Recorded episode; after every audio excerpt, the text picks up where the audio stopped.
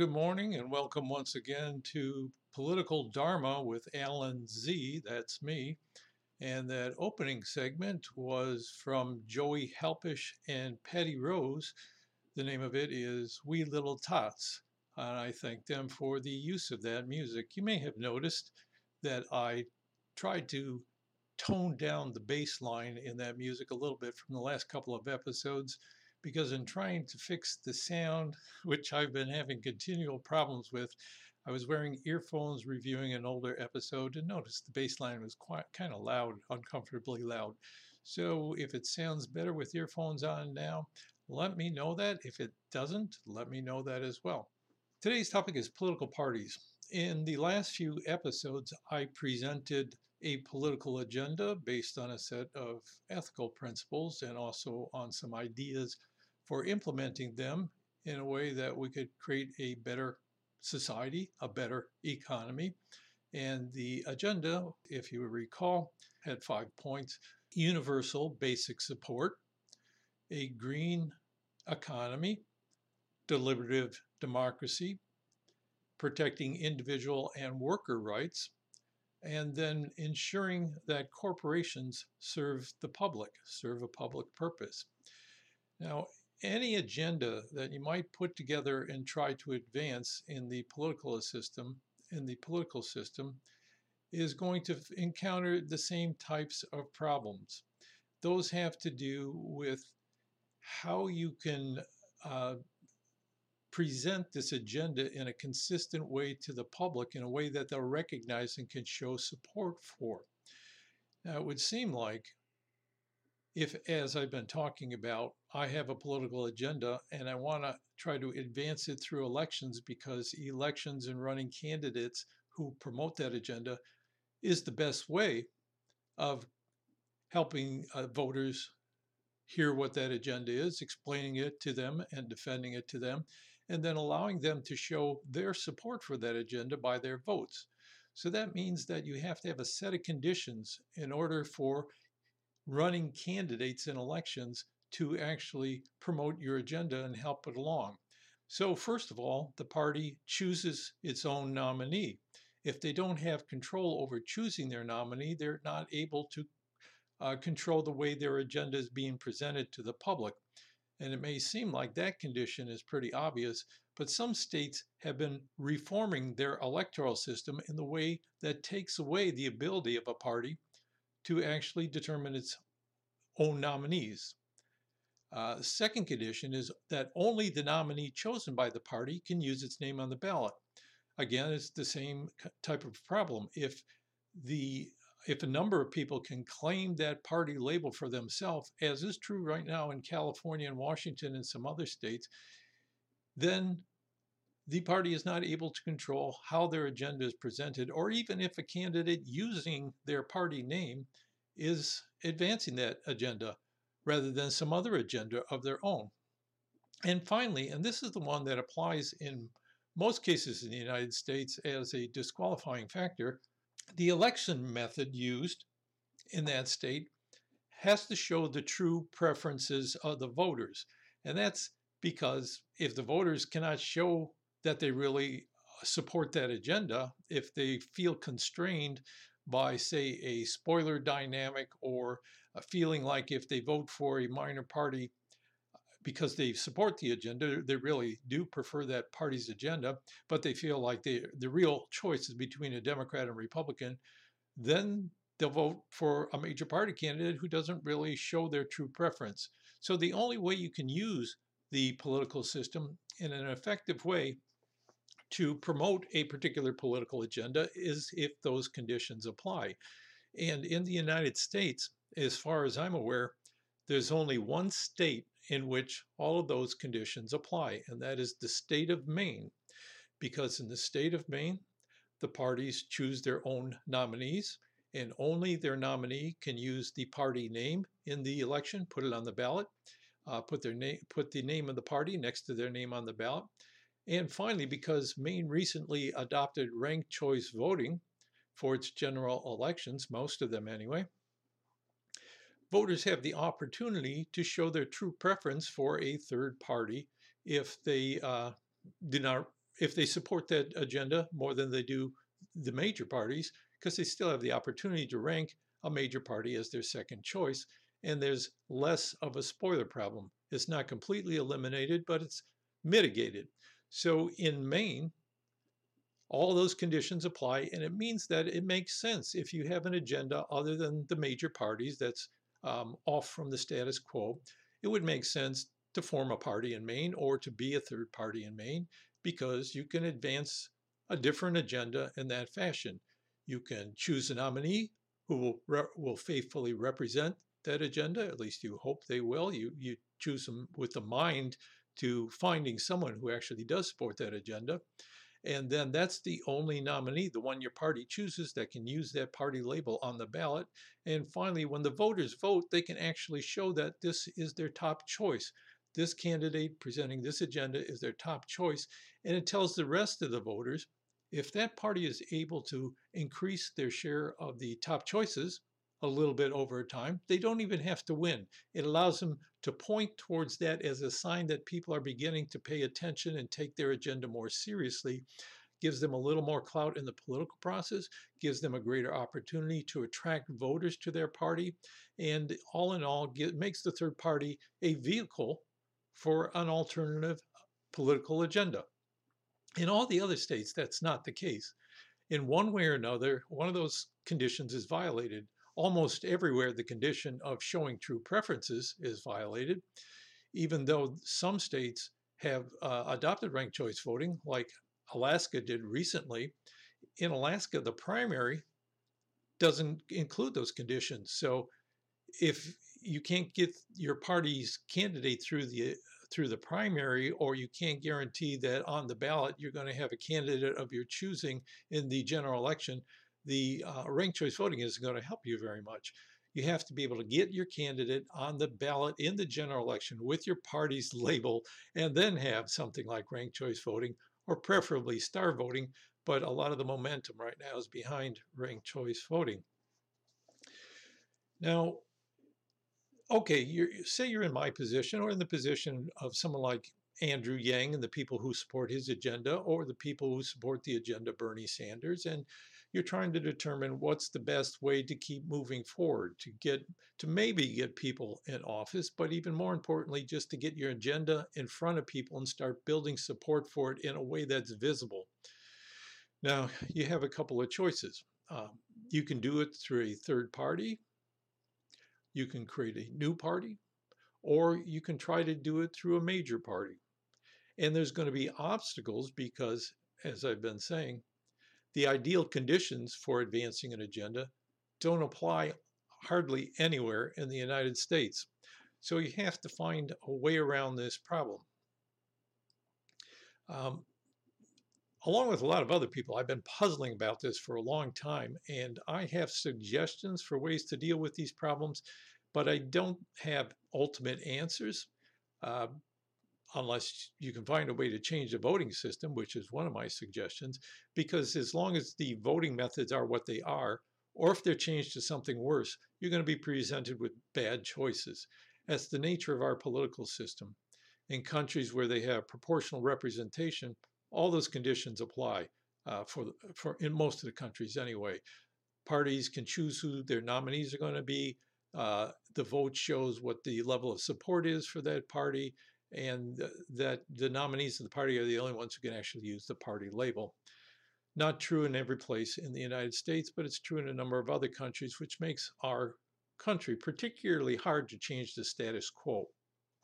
Okay, so let's start with minor parties. I already talked a little bit about the problems that they face. How can they get around it?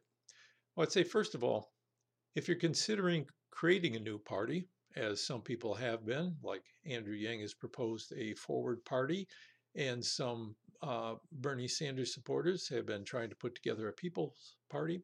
What I would say is that it's fine to create an organization and call yourself a party, but don't try to gain official recognition as a party in your state unless you're in Maine, because it's going to put you in the tough position of maintaining that ballot status just to get your candidates on the ballot with your party label is going to require you to usually try to keep your voter registration numbers up to a certain threshold and or to get a certain percentage of the vote in a statewide election.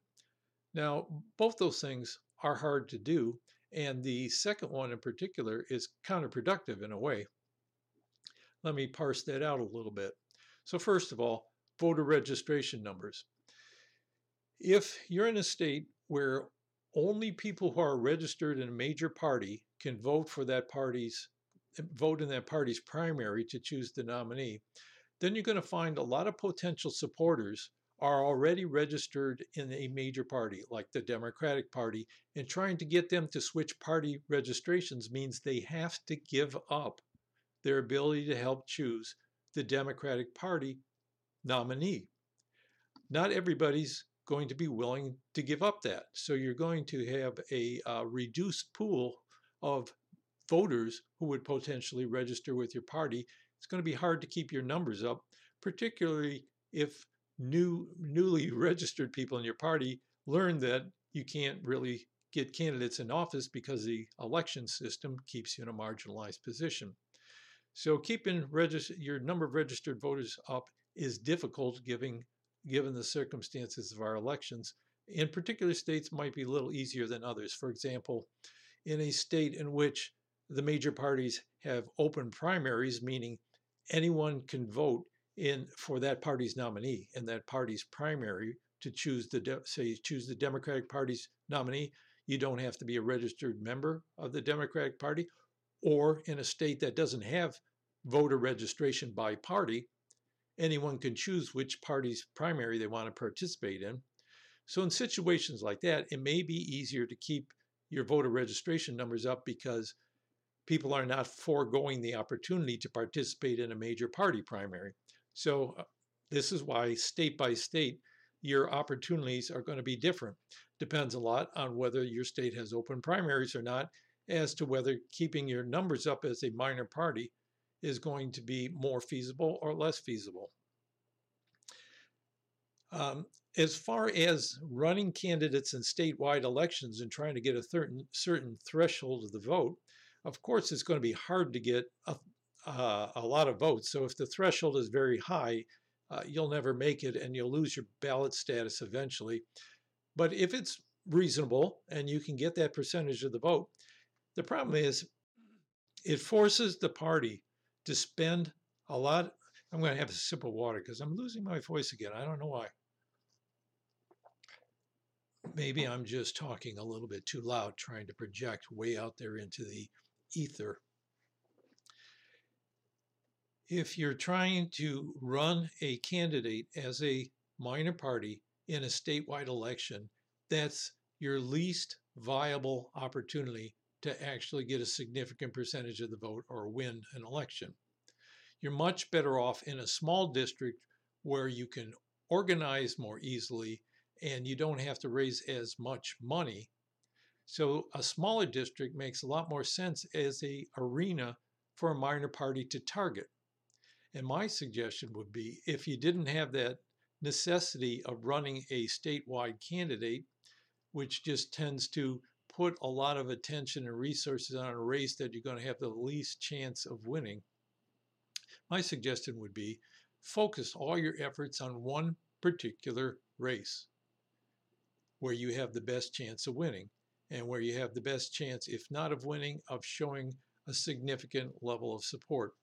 Now, there's a lot of considerations to take into account when you try to identify the races in which you have that opportunity. For one thing, if it's a congressional district, you can find your best candidate in the state and run them in that district, even if they don't live in the district. In most state elections, you have to live in the district in order to run in that district. So you could find a good candidate possibly and run them in their own district. Uh, but it'd be much better if you can find the best candidate in the state instead of the best candidate in the district. Now, the other uh, consideration is whether there's going to be two major party candidates or not. Sometimes a, a uh, major party fails to field a candidate because they just give up to the other party. So if you're running a more left wing minor party campaign and you're in a district where, say, the Republicans have nominated a candidate, but the Democrats have not, that's an opportunity for you to run a minor party candidate and pick up those votes that might have gone to the Democrat and perhaps show a higher number of votes than you uh, would have if there was a Democrat running. Um, so there's a number of things that you can consider to target your resources more effectively by determining which district to run a candidate in and trying to put all your eggs in one basket, so to speak, by finding your best candidate and the best opportunity for that candidate or finding the best opportunity to run a candidate and then finding the best candidate for that and putting a lot of your resources into that candidate.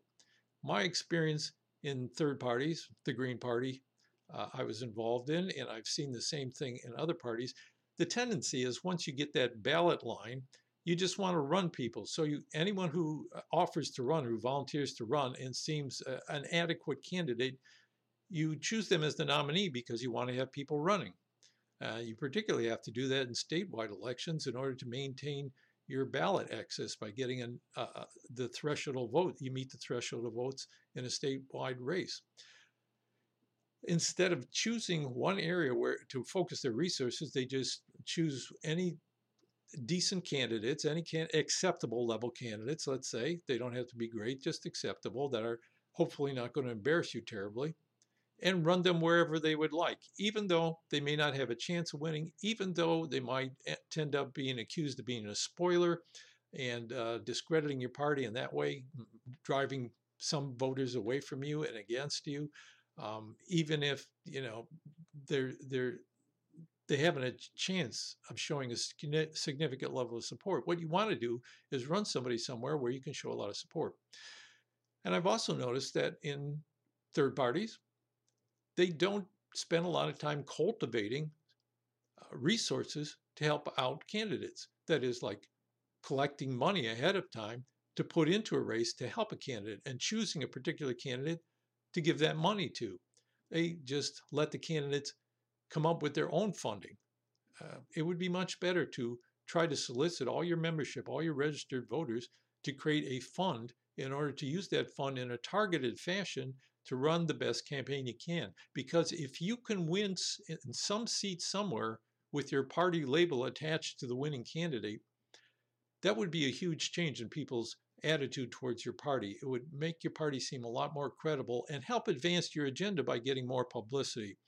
So, my suggestions to third party people is to try to target your resources, identify your opportunities, and find your best candidates.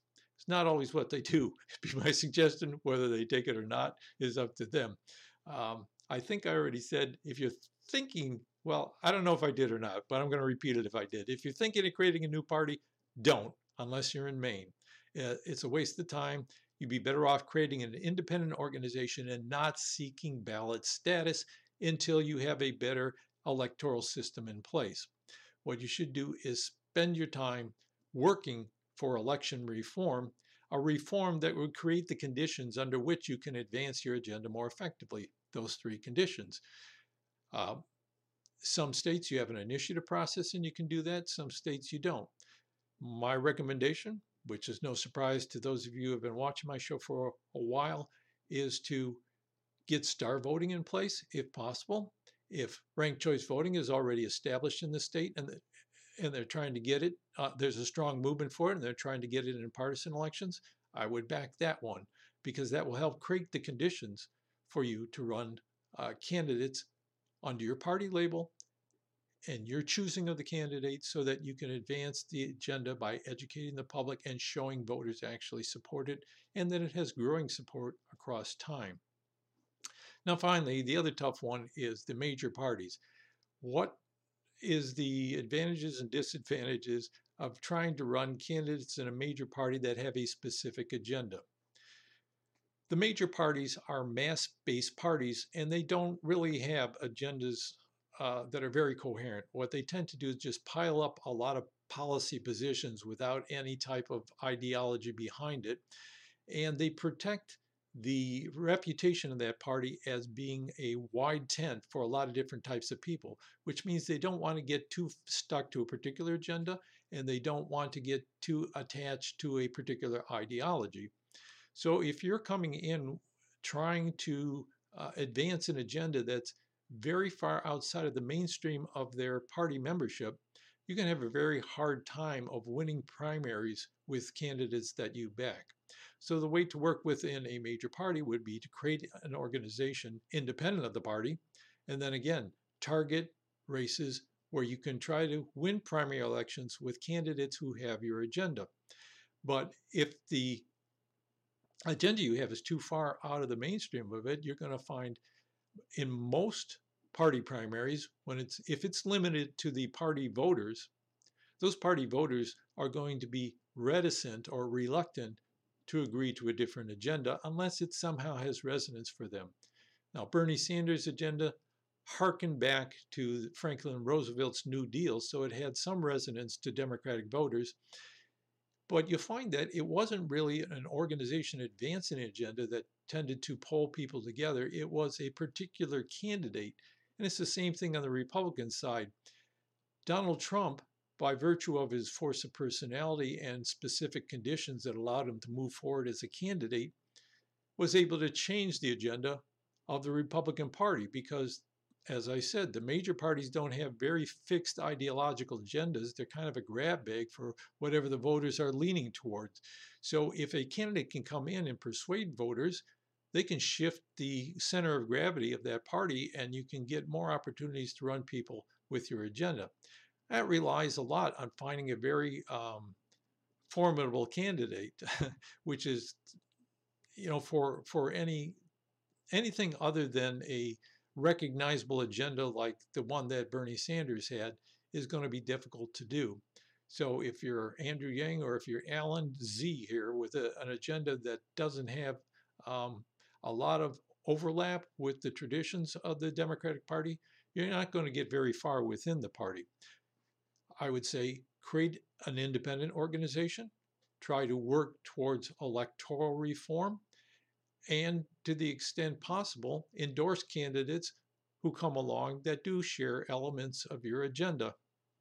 Again, it would be worth your while to not only have a separate um, organization with its own name and recognizable symbols, you're not going to be able to get on the ballot this way, which progressives have always found to be a problem because anyone could call themselves a progressive.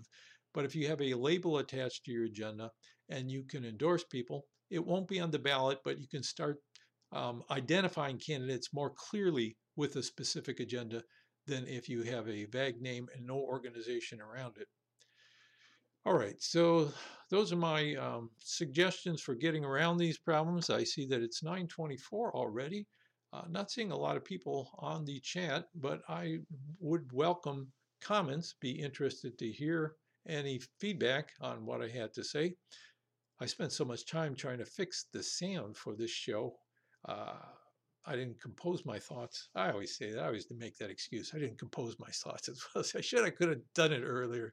So let's see. Who do we have? Anyone in the participant?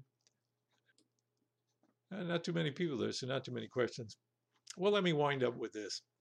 Last week, one of my viewers asked a question about Oregon and um, ranked choice voting. Rather, ranked choice voting was uh, moving forward in Oregon. And something did happen this week, which may show that ranked choice voting is going to move forward in Oregon. At least that is a better chance. And unfortunately, that's to the detriment of star voting. What happened is that in Portland, every 10 years, they have an opportunity to change their charter for city government. And this is the year they created a commission to look at changes to make, and that commission had been considering changing the voting method. They heard testimony about star voting and about ranked choice voting and about uh, different types of districting, as well as other changes to the city government, which are less relevant to our point. The subcommittee had recommended star voting, I believe, but then when it went to the full committee and they reviewed that question, they just recently decided to go with ranked choice voting, but it's in multi-member districts. So they're going to divide the city up into four districts. Each district will elect three commissioners to the city commission, and they will use a form of ranked choice voting to choose those three commissions commissioners from each district. Um, the multiple election, uh, the multiple winner type of ranked choice voting is actually better than the single winner type of ranked choice voting. So in that sense, it's better than it could have been. Um, but it does give impetus to the ranked choice voting movement. The next step is for them to have those ballot, uh, those those particular suggested amendments written up as a ballot measure, and then it goes back to the full commission and they vote on whether to put it on the ballot for November. If they go forward with that and it's on the ballot, and then if the voters vote to pass it, and it looks like the voters are very ready for some big changes in Portland uh, city government. If Portland establishes ranked choice voting in their city elections, we already have ranked choice voting for the county commission in Benton County. That means that it's going to have more um, more possibility of getting chosen as the electoral reform at the state level as well. And so it kind of uh, crowds out star voting a little bit. The opportunity for star voting is still to try to get it in some local jurisdiction so that it can show that it works before it does go to a state level decision. Losing my voice again. All right, so it's almost 9.30 and I'm still open to any comments or questions from the peanut gallery out there. I also hate it when I smack my lips like that. It sounds awful on the sound track. Not seeing too much. Well, okay, we'll go with that then. Uh, next week, well, let me go to the traditional ending and say if you do, if you're watching this later on YouTube or you're listening on a podcast and you'd like to give feedback, uh, please write your comments on the YouTube channel, Political Dharma, or you can go to the Alan on Politics Facebook group and Facebook page and put your comments there. I haven't changed the name of that yet from the old name of the show, Alan on Politics, to the new name, Political Dharma. So go to the Alan on Politics Facebook page and you can put comments there. Uh, I'll be setting up some kind of way to give comments for Political Dharma soon. And um,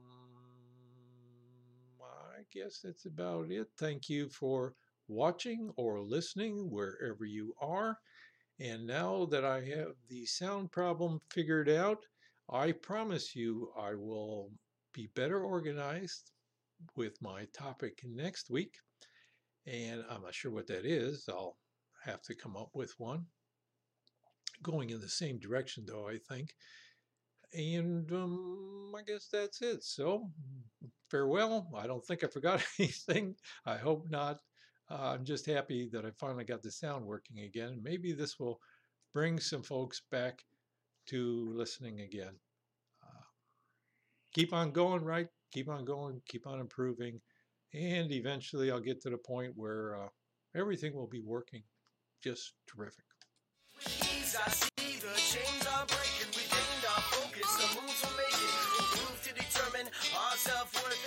Passenger on this vehicle earth. With ease, I see the chains are breaking. We've gained our focus. The moves we're making will prove to determine our self worth as a passenger on this vehicle earth.